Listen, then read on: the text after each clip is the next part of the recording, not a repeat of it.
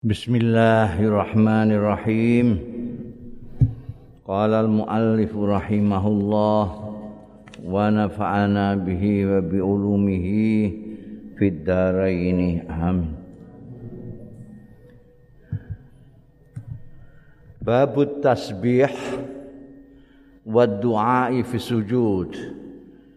Bab maca tasbih wa du'a lan donga fis sujudi ing dalem nalika sujud. An Aisyah saking Sayyidatina Aisyah radhiyallahu anha annaha satuhune Sayyidatina Aisyah qalat ngendika Sayyidatina Aisyah ngendikane kanan nabiyu ana sapa Kanjeng Nabi sallallahu alaihi wasallam iku yuksiru ngekeh-ngekehake ya Kanjeng Nabi sallallahu alaihi wasallam ayyakula ing yen to maos fi ruku'ihi ing dalem rukuke Kanjeng Nabi sallallahu alaihi wasallam wa sujudihi lan sujude Kanjeng Nabi sallallahu alaihi wasallam maos Subhanakallahumma Rabbana wa bihamdika Allahumma maghfirli. Iki sing diwaos dalam rukuk dan sujudnya. Selak banyak membaca itu. Terutama nek salat sunnah sendirian ya. Subhanakallahumma Rabbana wa bihamdika Allahumma maghfirli. Sembayang ning omah, sembayang dhewean diwaca sing akeh. Nirutno Kanjeng Nabi Muhammad sallallahu alaihi wasallam. Subhanaka maha suci panjenengan Allahumma duh Gusti Allah, Rabbana pangeran kawula wa bihamdika lan kanthi muji panjenengan Allahumma ghfirli duh Gusti Allah mugi ngapunten panjenengan dhateng kula. Padahal Kanjeng Nabi tidak punya dosa, Tapi kalau sujud rukuk itu memperbanyak ini. Sekali lagi, terutama kalau membayang sunat sendirian. Seperti kita ketahui, Kanjeng Nabi itu kalau sholat mengimami yujizu tapi waya gumil. Ringkes sempurna. Ngekeh-ngekeh ini moco iki jadi gak ringkes lagi. Ya ta'awalu, Kanjeng Nabi selalu baca banyak dalam rukuk dan sujudnya tasbih seperti itu. Ya ta'awalul Quran. Nakwili nafsiri ya Kanjeng Nabi sallallahu alaihi wasallam Al-Qur'ana ing Qur'an. Ing Qur'an kan fasabbih bihamdi rabbika wastaghfir. Iku Qur'an ngendikakno ngono, fasabbih bihamdi rabbika wastaghfirhu. Innahu kana ghafara. Karena itu menafsiri itu Kanjeng Nabi banyak-banyak dalam sujud dan rukuknya Subhanakallahumma tasbih mengikuti dawuh sabbih fasabbih wa bihamdika iku juga mengikuti dawuh fasabbih bihamdi rabbika Allahumma maghfirli mengikuti dawuh wastaghfir. Ya. Wa an aha lan saking Sayyidatina Aisyah aidon halimale anna Rasulullah satuhune Kanjeng Rasul sallallahu alaihi wasallam kana ono ya Kanjeng Rasul sallallahu alaihi wasallam iku yad'u donga Kanjeng Nabi Kanjeng Rasul sallallahu alaihi wasallam fi sholati yang dalam sholati panjenengane Allahumma inni a'udzubika min azabil qabri Duh Gusti Allah, ini sak temene kula, a'udzubika nyuwun pangreksan kula bika kelawan panjenengan min azabil qabri saking siksane kubur. Wa a'udzubika lan nyuwun pangreksan kula ing panjenengan bika kelawan panjenengan min fitnatil masihil dajjal saking fitnahe Masihil dajjal. Al-Masihil dajjal nanti di akhir zaman itu muncul untuk memfitnah manusia. Ngarang-ngarang ngaku-ngaku pangeran. Duwe neraka, duwe surga. Lah kita selama ini selalu diberitahu ada swarga mbek neraka. Masih dajjal itu sang penipu dajjal ini itu. Manut aku ki swargane kene swarga, iki neraka. Kita yang imane ukur-ukur ora cukup, hanya krungu-krungu nek ning kono engko bakal ana swarga neraka bisa katut. Maka Kanjeng Nabi Muhammad Sallallahu alaihi wasallam menyontohkan. Kanjeng Nabi sendiri itu kan ya tidak mungkin toh kena tipu, kena fitnahnya Masih Dajjal. Tapi dalam sholatnya beliau lalu membaca Allahumma inni a'udzubika di samping min azabil qabri wa min fitnatil masihid dajjal. Supaya nanti Kanjeng Nabi ae ndonga ngono pemeneh kita orang ya wa a'udzubika lan nyuwun pangreksan kula bika kelawan panjenengan Gusti min fitnatil mahya saking fitnahe kehidupan wa fitnatil mamat lan fitnahe kematian. Fitnah itu ada fitnahnya masih dajjal, sesuatu yang membuat kita itu harus berpikir panjang, harus mencerna dengan keimanan, kalau tidak bisa terguling kena fitnah-fitnah itu. Tadi itu fitnah dajjal itu dia nipu begitu.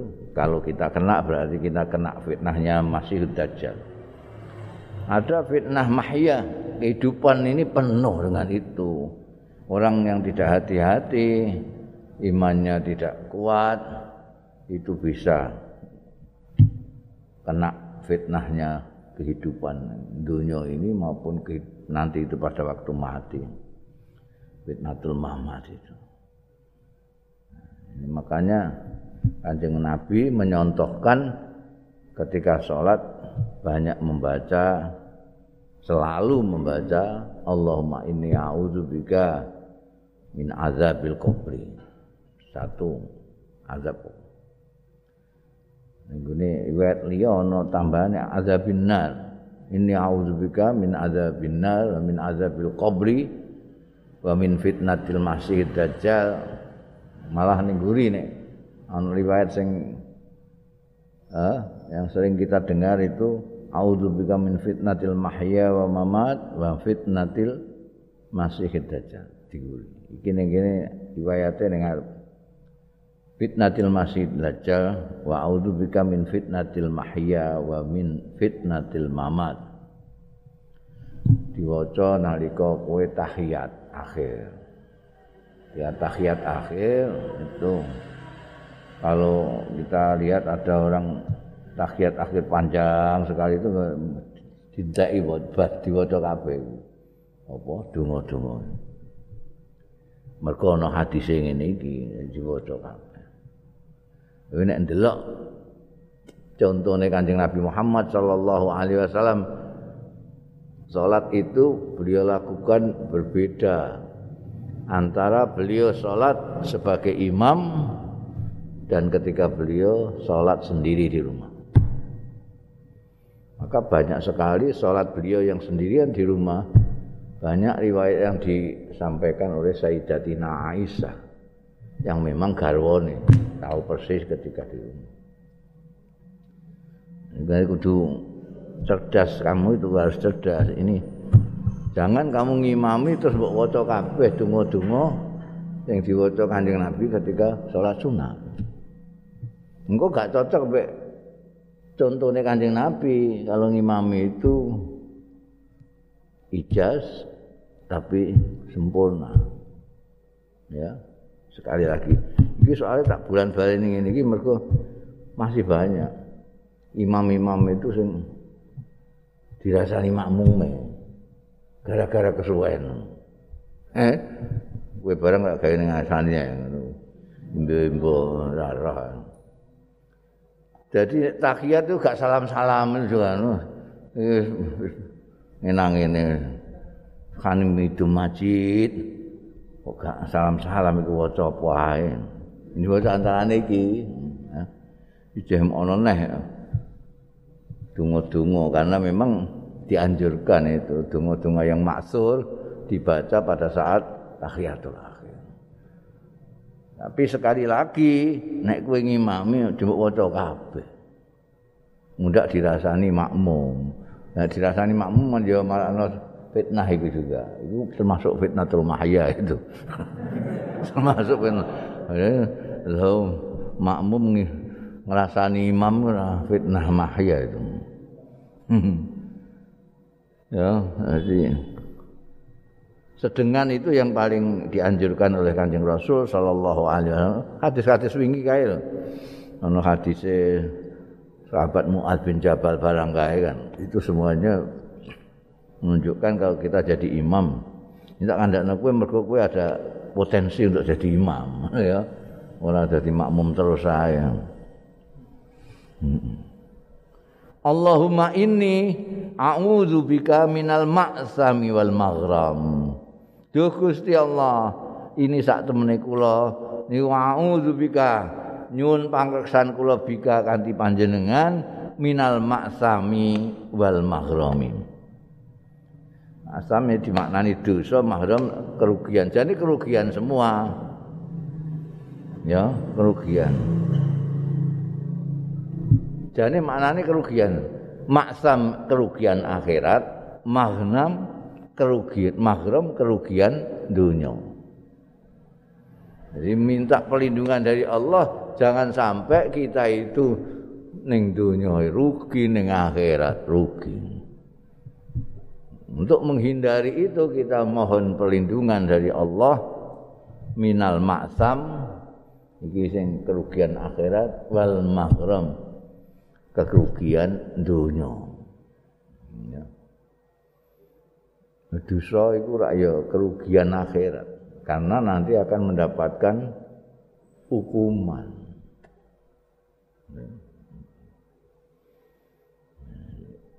Tidak mau kerugian yang dunia ya akeh, misalnya keblondrok duwe kanca ngejak elek sak miturute ngejak jahat gitu masuk itu. Faqala lahu qailun iki jawabane nek kowe takok kok mahram juga dimintai perlindungan itu kenapa? Mergo pancen ana faqala lahu mongko matur lahu marang Kanjeng Nabi sallallahu alaihi wasallam sapa qailun wong sing matur enggak disebutkan namanya mungkin apa namanya Sayyidatina Aisyah tidak perlu menyebutkan namanya atau tidak tahu namanya. Pokoknya ada yang matur ngono. Matur piye? Ma aksara ma tasta'idu minal maghram. Aduh kok sering banget masta'id. Barang sing nyuwun perlindungan panjenengan minal maghram saking maghram kok. Jenengan kok sering sekali nyuwun perlindungan Gusti Allah saking maghram. Wonten napa? Faqala mongko dawuh sapa Kanjeng Nabi, innar rajula setuhune wong lanang idza hurima, hurima termasuk duwe utang akeh iku ya ndak iku ra apa jenenge mahram itu. Nek duwe hurima, nek idza hurima tekane duwe tanggungan, tanggungan. Hadasa fakadzaba. Mongko nek ngomong ya raja fakadzaba, mongko goroh ya raja. Wah iki pun pundi malih ta. Jane nggih kepengin bayar sakniki tapi niki masyaallah kondisi kaya ngeten iki. Mboten wonten pemasukan belas niku. Salah perhitungan. Jadi dereng sakit mbayar kok. Padahal ya ana sing arep dibayarno iku ana iman-iman. Macam-macam lah orang yang anu itu punya tanggungan itu akeh-akeh ndak geneman ana goro. Wa wa'ada fa akhlafa. Nek janji raja fa akhlafa mongko nulayani janjine. Itu kena apa jenis kerugian dunia tenan itu. Maksam karuan itu, karuan mahram itu dimintakan perlindungan terus-menerus karena orang yang mahram itu tertekan. Orang yang tertekan duwe utang, duwe tanggung jawab. Jadi tanggung jawab apa saja. Pejabat-pejabat yang duit tanggung jawab itu nek gak iso melaksanakan kan jadi ini muter-muter lidah. Ini soalnya begini pandemi masih jadi kita tidak bisa secara sempurna untuk melayani rakyat dan itu mesti ngono. Gedobos itu mesti ono. Mulane kowe njaluk perlindungan minal mahram penting. Orang mau maksam tok tapi wal mahram. Jangan sampai kamu itu mempunyai tanggungan lalu terus menjadi pembohong atau nek janji ora ditepati. Termasuk wong sing duwe tanggungan iku wong sing ngono iku. Sing duwe bojo punjul ka siji. Poligami iku mesti nek geneman mesti ngapusi. Paling ora ngapusi karo mbok enom mbok tuwa. Nah nek ngomong mbek mbok tuwa ngapusi. Nek ngomong mbek mbok enom ya ngapusi nek. Senajan halal kowe aja ngono. Ndak ngopas ngapusi. Tanggungane soal berat. Iki turu ning ndi? Turu anggar.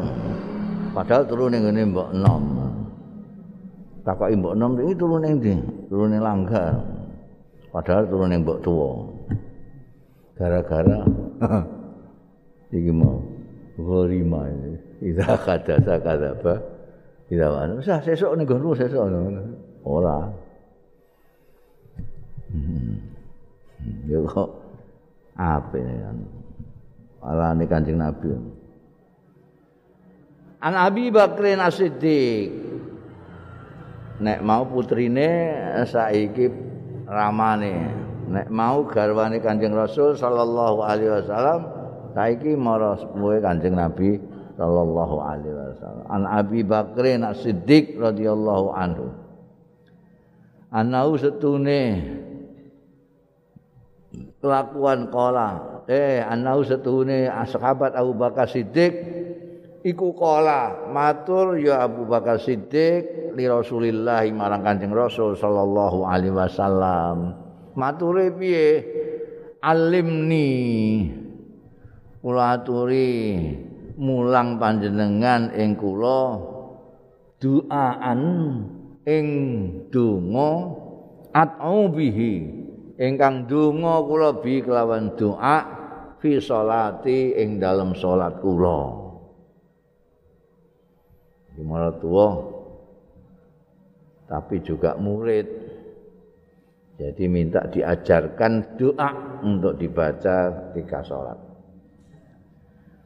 Kala ngendika sapa Rasulullah sallallahu alaihi wasallam, jawabi sahabat Abu Bakar.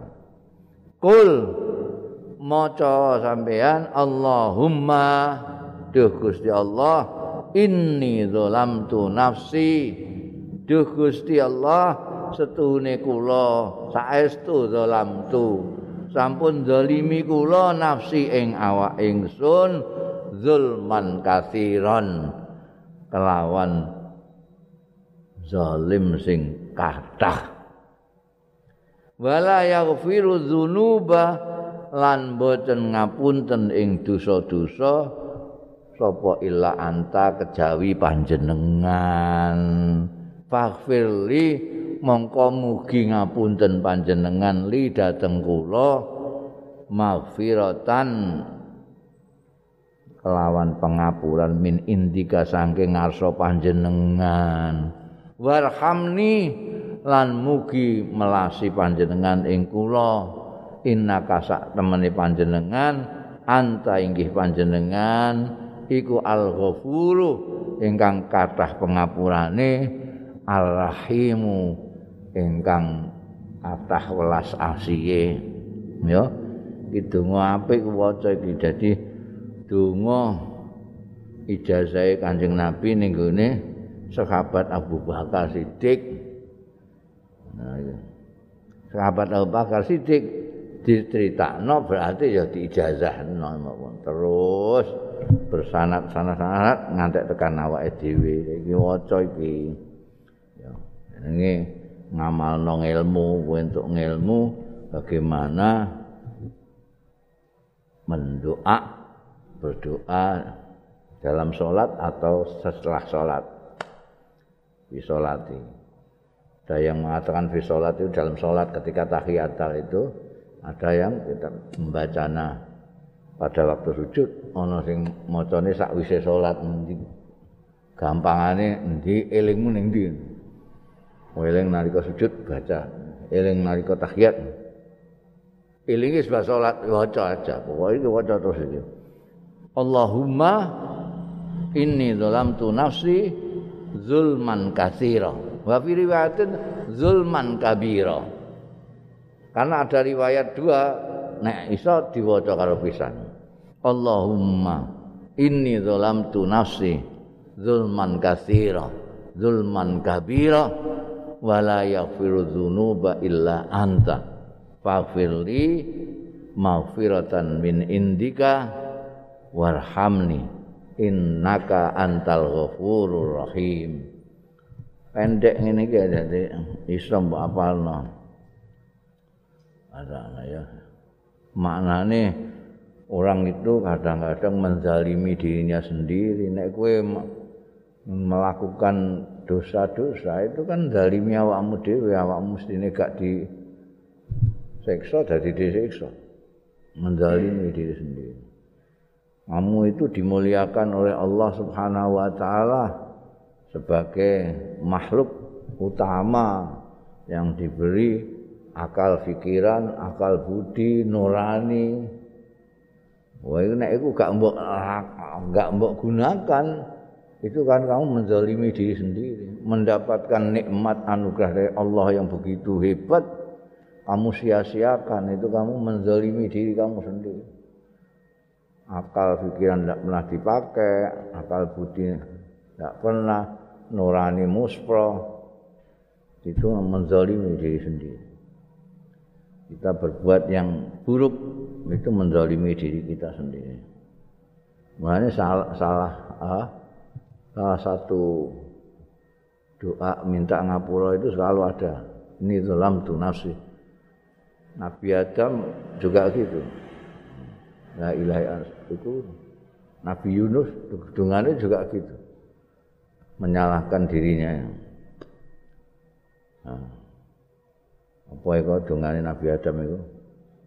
Ini zalamtu nafsi zulman, la ilam takfir wa tarhamni anakunan minan khasirin. kita. Zalamna anfusana fa illam taghfir lana wa tarhamna lanakunanna minal khasirin. Menzalimi dirinya sendiri karena diberi kenikmatan Allah di surga dadak melanggar larangane Gusti Allah sampai dia harus terlunta-lunta ning dunya. Zalimi awake dhewe. Ini dungane. Dan ini apa? Sahabat kalau mendapatkan ijazah dari Kanjeng Rasul Sallallahu alaihi wasallam itu bukan hanya diamalkan tapi selalu disampaikan. Buktinya adalah hadis-hadis, misalnya yang diriwayatkan sahabat Abu Bakar Siddiq ini, ada lagi yang Mu'adz bin Jabal menyampaikan doa paringane Kanjeng Nabi, sahabat Abu Hurairah, banyak sekali doa-doa paringane Kanjeng Rasul Sallallahu alaihi wasallam yang oleh sahabat-sahabat itu diparingno kita orang melalui sanad-sanad yang sampai kepada kita ini. Ya. Iki ape? Allahumma inni zalamtu nafsi zulman katsira wa la yaghfiru dzunuba illa anta faghfirli maghfiratan min indika warhamni fa innaka antal ghafurur rahim. Ini sederajat dengan sayyidul istighfar. Allahumma anta rabbi la ilaha illa anta khalaqtani. Semuanya pengakuan terhadap dosa sendiri dan mohon ampun kepada yang Maha Pengampun. Babu zikri ba'da shalah. Bab zikir sakwise salat. Jadi ada zikir di dalam sholat, ada zikir ba'da sholat. Sebetulnya sholat itu sendiri ada zikir yang paling zikir. Karena di dalam sholat itu ada takbir, ada tasbih, ada istighfar. Bahkan di dalam sholat itu yang berzikir tidak mulut kita saja. Tidak hanya hati kita saja, tapi gauta badan kita juga zikir. Ketika kita membaca Subhana Rabbiyal A'la, mensucikan Allah yang maha tinggi sekali, kita justru merendahkan diri. Kepala yang kita anggap paling tinggi, kita taruh di paling bawah. Subhana rabbiyal a'la wa bihamdih. Maka akan jadi jelas ketinggian Allah Subhanahu wa ta'ala. Nah, ketika kita yang sebagai khalifahnya meletakkan kepala kita di bawah. Tapi ada tuntunan zikir lagi sakwise sholat. Seperti yang diriwayatkan an Abi Hurairah, sang sahabat Abu Abdurrahman asmane lakope Abu Hurairah radhiyallahu anhu. Qala ngendika sapa sahabat Abu Hurairah, ja'al fuqara. Sowan sapa wong-wong pikir, wong larat-larat iki ilat Nabi marang Kanjeng Nabi sallallahu alaihi wasallam. Kanjeng Nabi itu suka bergaul dengan orang-orang melarat, wong-wong cilik itu ya, orang-orang lemah itu.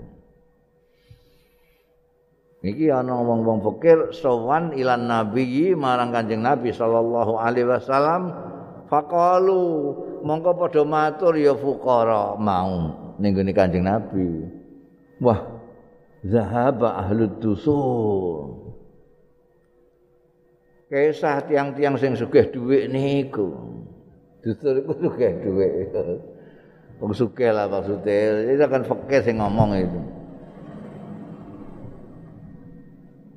Minal amwali, kisah kanthi bondo-bondone dhuwit-dhuwite bidarajatil ula.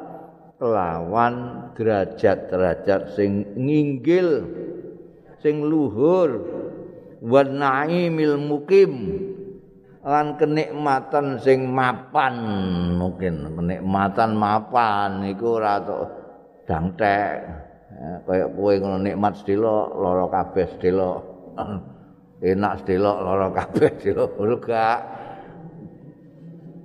wareg wis waregen sedina blesu, ora dina, ora mangan. Ngono iku jenenge ora mapan. Nek nikmat mukim iku wareg terus, nikmat terus.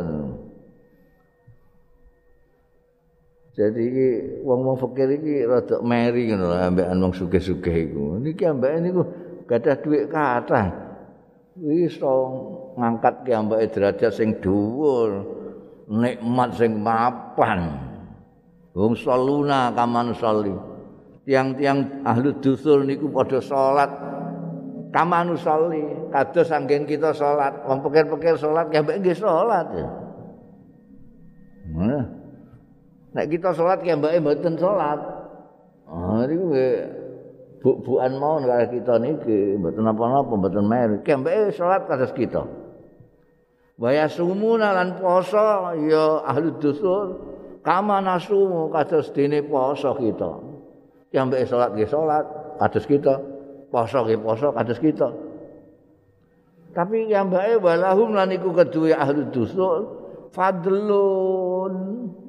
Gadah kelebihan, apa kelebihane? Min amwal, jalanan saking bondo-bondone.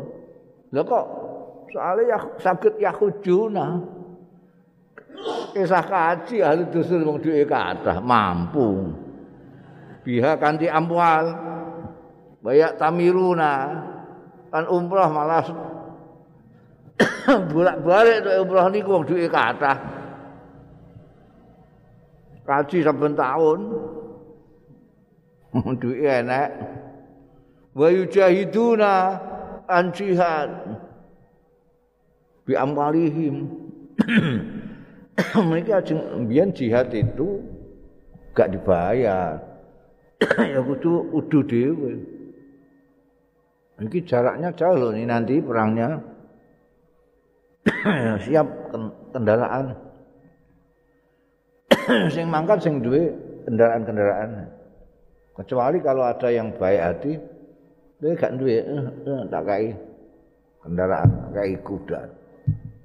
Karena dulu berjuang itu binafsihi wa bi amwalih.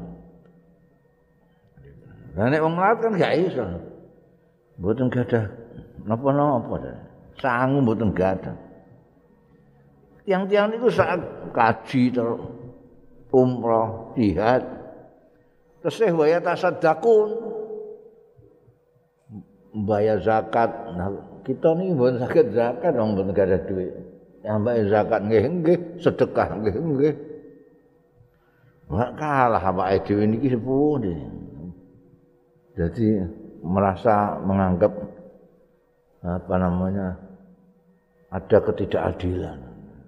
Orang kaya-kaya itu ya salat, ya puasa. Iso kaji terus, iso umrah, iso jihad. Begini bang-bang mau sholat, poso, itu tak apa-apa, sedekah ya orang duit, kaji orang mampu. Kanjeng Nabi terus dawuh, qala dawuh sapa Kanjeng Nabi sallallahu alaihi wasallam, ala uhadditsukum ana tora lem kowe tak kandhani ukhadhi suku mandani sapa ingsun kum ing sira kabeh bima lawan barang in akhadtum bihi kang lamun ngalap sira kabeh bihi kelawan ma adraktum mongko nututi sira kabeh man sabaqakum ing wong sing nyalip sira kabeh sing mbok darani wong sugih-sugih mau kowe kalah mau kowe tak kandhani piye sing supaya kowe iso nututi sing nyalip kowe iku. Dan walam yudrikum akadun ba'dakum. Lan ora ana sing iso nututi sira kabeh. Lan ora iso nututi ing sira kabeh sapa akadun wong suwiji ba'dakum sakwise sira kabeh. Wa kuntum lan ana sira kabeh ana iku khairaman sak bagus-baguse wong antum kang utahe sira kabeh baina dhahronaihi ana ing ngarepe man illa man amila mislahu kejaba wong sing ngamalake ya man mislahu ing sepadane man in akhadtum. Bareng diwaduli sing sajak meri ngono mau, Kanjeng Nabi Muhammad sallallahu alaihi wasallam bersabda, "Apa kamu tidak ingin saya beritahu sesuatu yang kamu kalau pegang kamu bisa melampaui orang yang nyalip kamu itu, orang-orang kaya itu. Bahkan tidak akan nututi kamu orang-orang yang sesudah kamu. Dan kamu akan menjadi orang yang paling top di antara orang-orang yang ada di sekitarmu. Paling top, kecuali kalau ada yang amal seperti kamu. Ya tentu saja sama dengan kamu. Kalau kamu sendiri yang melakukan itu, ya kamu dhuwur dhewe. Napa niku Kanjeng Nabi? Tusabbihuna. Maca tasbih sira kabeh. Wa tahmaduna lan maca tahmid sira kabeh. Subhanallah walhamdulillah. Wa tukabbiruna lan takbir sira kabeh. Allahu akbar. Subhanallah. Alhamdulillah. La ilaha illallah Allahu akbar. Khalfa kulli sholatin ning gurine saben-saben sembahyang salasan wa salasina 33 ambalan. Faqala mongko dawuh sapa Kanjeng Nabi, takulu maca sira subhanallah walhamdulillah wallahu akbar. Hatta yakuna minhunna sehingga ana apa minhunna saking subhanallah walhamdulillah walhamdulillah Allahu akbar kullihin sekabehane subhanallah walhamdulillah Allahu akbar mau ana iku salasan wa salasina 33. Ya, kaya kowe barang ngono iku nek kepengin iso nututi wong sugih-sugih sing mapan-mapan itu, kowe maca angger bar salat, maca subhanallah ping 33, alhamdulillah ping 33, Allahu akbar ping 33. Iki kowe iso nutat sugih-sugih sing iso kaji sing umrah mau.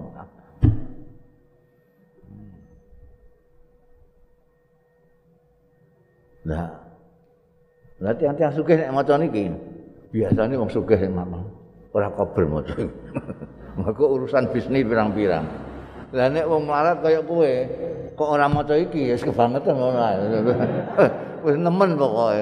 Berarti kowe pancen ora duwe ghirah, ndak ada ambisi untuk melebihi orang-orang sugih itu. Itu pengen ganjarane luwih akeh timbang mereka. Baca ini, nututi kowe. Orang yang tidak ngamalkan ini enggak bisa nututi kowe karena itu sepadan dengan haji, sepadan dengan umrah, sepadan dengan sedekah segala macam yang dilakukan oleh orang-orang kowe mak karek subhanallah subhanallah subhanallah. Ngono ya gak sempat kaya wong sugih, padha melarat. Wong sugih ngono urusan bisnisnya pirang-pirang. Kagek ngene ana sing utang dhuwit, ana sing njaluk nagih, ana sing nakokno barang. Lah kowe nganggur-nggur gak duwe gawean apa-apa. Maca subhanallah bar salat meneh gak kabar. Wah niki wonten bisnis-bisnis napa? Arek wis karo ini ditunggu bisnis ini. Jadi gak sempat saya kalau sampai 33. Satu-satu sajalah pokoknya ganjil. Subhanallah alhamdulillah la ilaha illallah Allahu akbar. Ya, jadi itu adilin setialah itu. Ada hal-hal yang bisa dilakukan orang-orang sing randuwe, yang tidak bisa sedekah, tidak bisa zakat, tidak bisa umrah, tidak bisa haji, tapi sepadan dengan itu. Itu ketika habis sholat maca subhanallah ping 33, alhamdulillah ping 33, Allahu akbar ping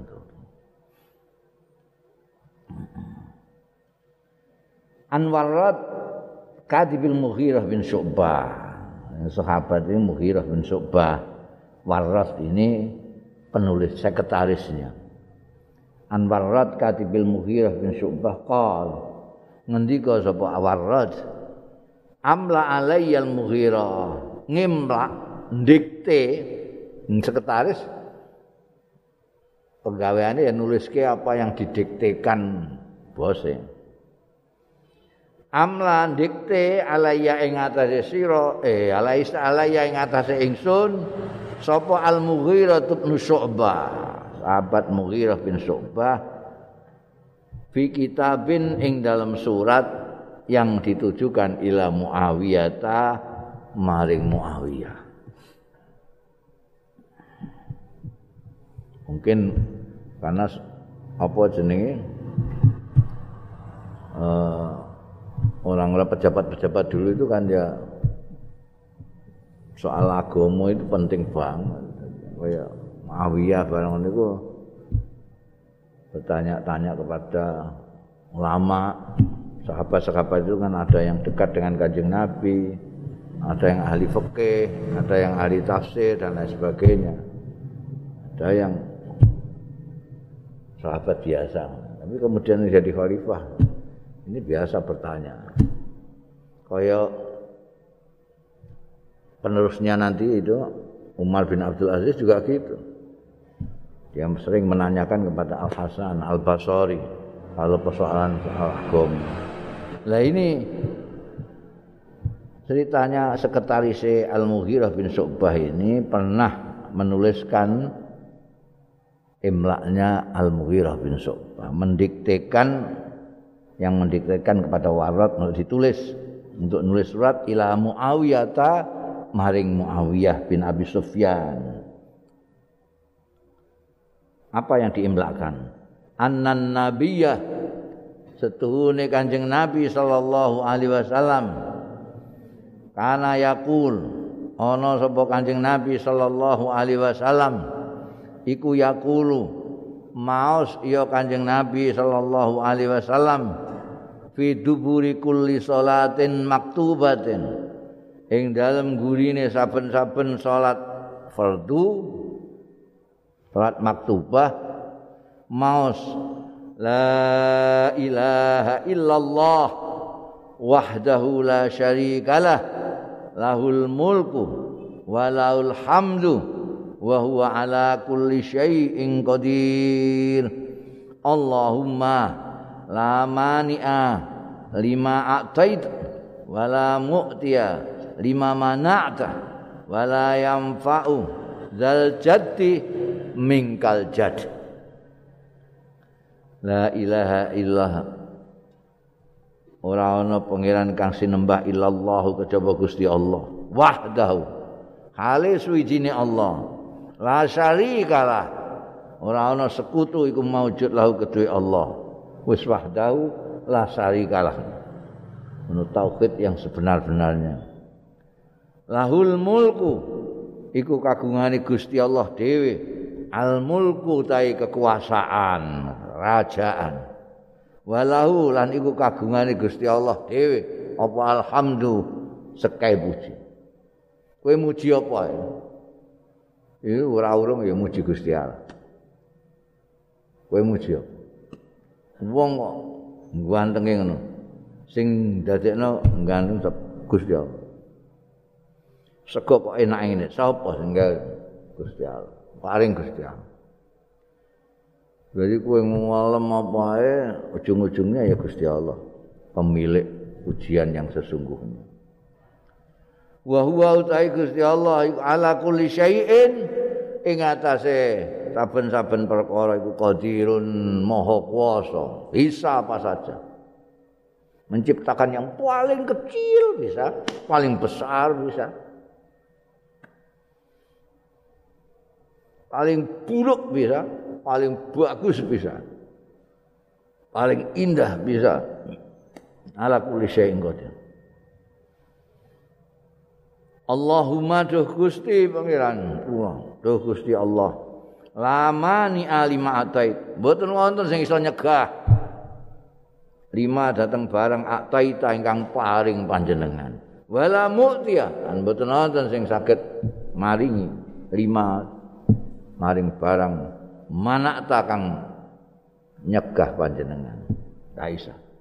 Wala yanfa'u dzal jaddi lan boten manfaati dzal jaddi ingkang kagungan ingkang gadahi kesugihan sing duwe kemampuan mingka saking panjenengan apa sing ora manfaat al jaddu kelebihan.